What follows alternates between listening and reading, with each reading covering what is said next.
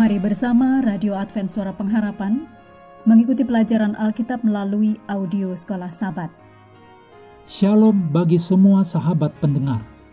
Kabar baik bahwa kisah dan kesaksian terkait siaran dan pelayanan AWR Indonesia kini dapat diikuti secara berkala, baik melalui siaran harian Radio Advent Suara Pengharapan setiap minggu kedua dan keempat juga melalui YouTube dan Facebook AWR Indonesia.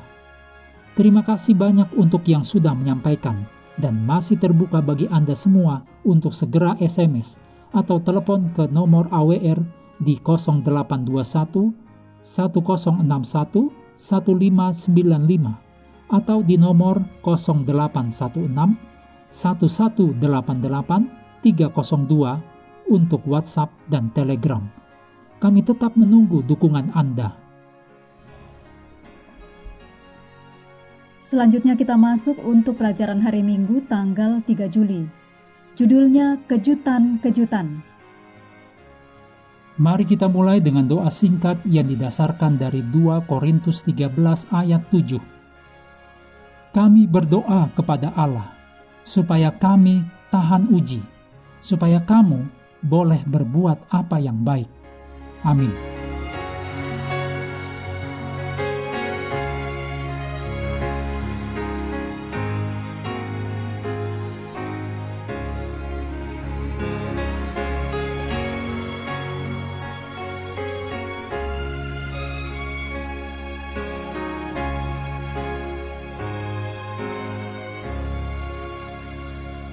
Satu Petrus 4 ayat 12 New International Version Sahabat-sahabat yang kekasih, janganlah terkejut dengan cobaan menyakitkan yang kamu derita, seolah-olah sesuatu yang aneh terjadi kepadamu.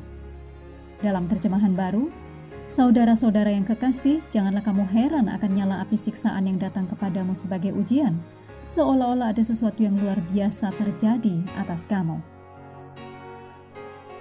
Kejutan-kejutan yang menyakitkan bisa datang dalam banyak cara sebuah mobil berbelok ke seberang jalan di lajur Anda. Pemberitahuan tiba-tiba bahwa Anda kehilangan pekerjaan. Tes medis yang memberi Anda kabar buruk yang tidak terduga. Pengkhianatan oleh seseorang yang Anda cintai dan yang Anda pikir mencintai Anda. Seburuk apa pun rasa sakitnya, itu selalu diperburuk oleh elemen kejutan. Pekan ini kita akan melihat beberapa jenis situasi menyakitkan atau cawan lebur yang seharusnya tidak mengejutkan kita. Untuk memulai, mari kembali ke 1 Petrus 4 ayat 12. Kata Yunani untuk terkejut dalam 1 Petrus 4 ayat 12, New International Version, berarti orang luar atau asing. Petrus mendesak para pembacanya untuk tidak jatuh ke dalam perangkap percaya bahwa cobaan yang berat dan pencobaan yang sengit adalah hal yang asing bagi pengalaman Kristen. Sebaliknya, itu harus dianggap normal. Hal itu dapat dan harus diperkirakan.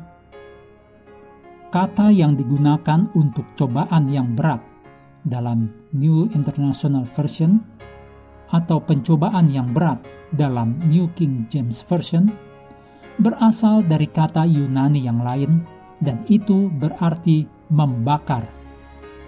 Di tempat lain itu diterjemahkan tungku. Oleh karena itu, pengalaman penderitaan bagi iman kita dapat dianggap sebagai proses peleburan, proses dari cawan lebur. 1 Petrus 4 ayat 12 sampai 19 menuliskan pekabaran Petrus tentang menderita sebagai Kristen. Banyak dari kita terkejut tentang penderitaan, karena kita sering memiliki pandangan yang terlalu disederhanakan tentang kehidupan Kristen. Kita tahu ada dua sisi, yaitu Allah yang baik dan iblis yang jahat. Tetapi sering kali kita kemudian secara otomatis memasukkan segala sesuatu yang terasa baik ke dalam kotak dengan Allah, dan segala sesuatu yang terasa buruk ke dalam kotak dengan iblis.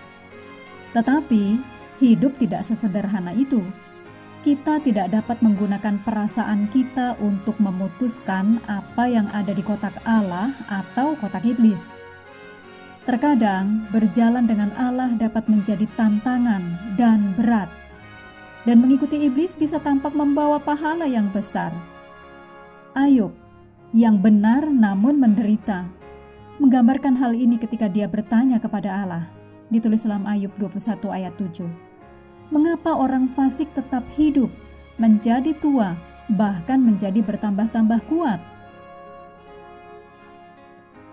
Petrus mengacu pada pencobaan yang merupakan konsekuensi dari berdiri teguh untuk Kristus.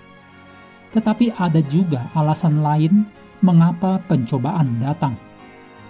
1 Petrus 4 ayat 12 sampai 19 tentang menderita sebagai Kristen dapat membantu Anda menjelaskan dengan bijaksana kepada seorang teman bagaimana agar tidak terkejut dengan cobaan menyakitkan yang mungkin dia hadapi. Mengakhiri pelajaran hari ini, kita kembali kepada ayat hafalan kita 1 Petrus 4 ayat 12 dan 13. Saudara-saudara yang kekasih, janganlah kamu heran akan nyala api siksaan yang datang kepadamu sebagai ujian, seolah-olah ada sesuatu yang luar biasa terjadi atas kamu. Sebaliknya, bersukacitalah sesuai dengan bagian yang kamu dapat dalam penderitaan Kristus, supaya kamu juga boleh bergembira dan bersukacita pada waktu Ia menyatakan kemuliaannya. Hendaklah kita terus tekun mengambil waktu bersekutu dengan Tuhan setiap hari bersama dengan seluruh anggota keluarga, baik melalui renungan harian, pelajaran sekolah sahabat, juga bacaan Alkitab sedunia, percayalah kepada nabi-nabinya yang untuk hari ini melanjutkan dari ulangan pasal 18. Tuhan memberkati kita semua.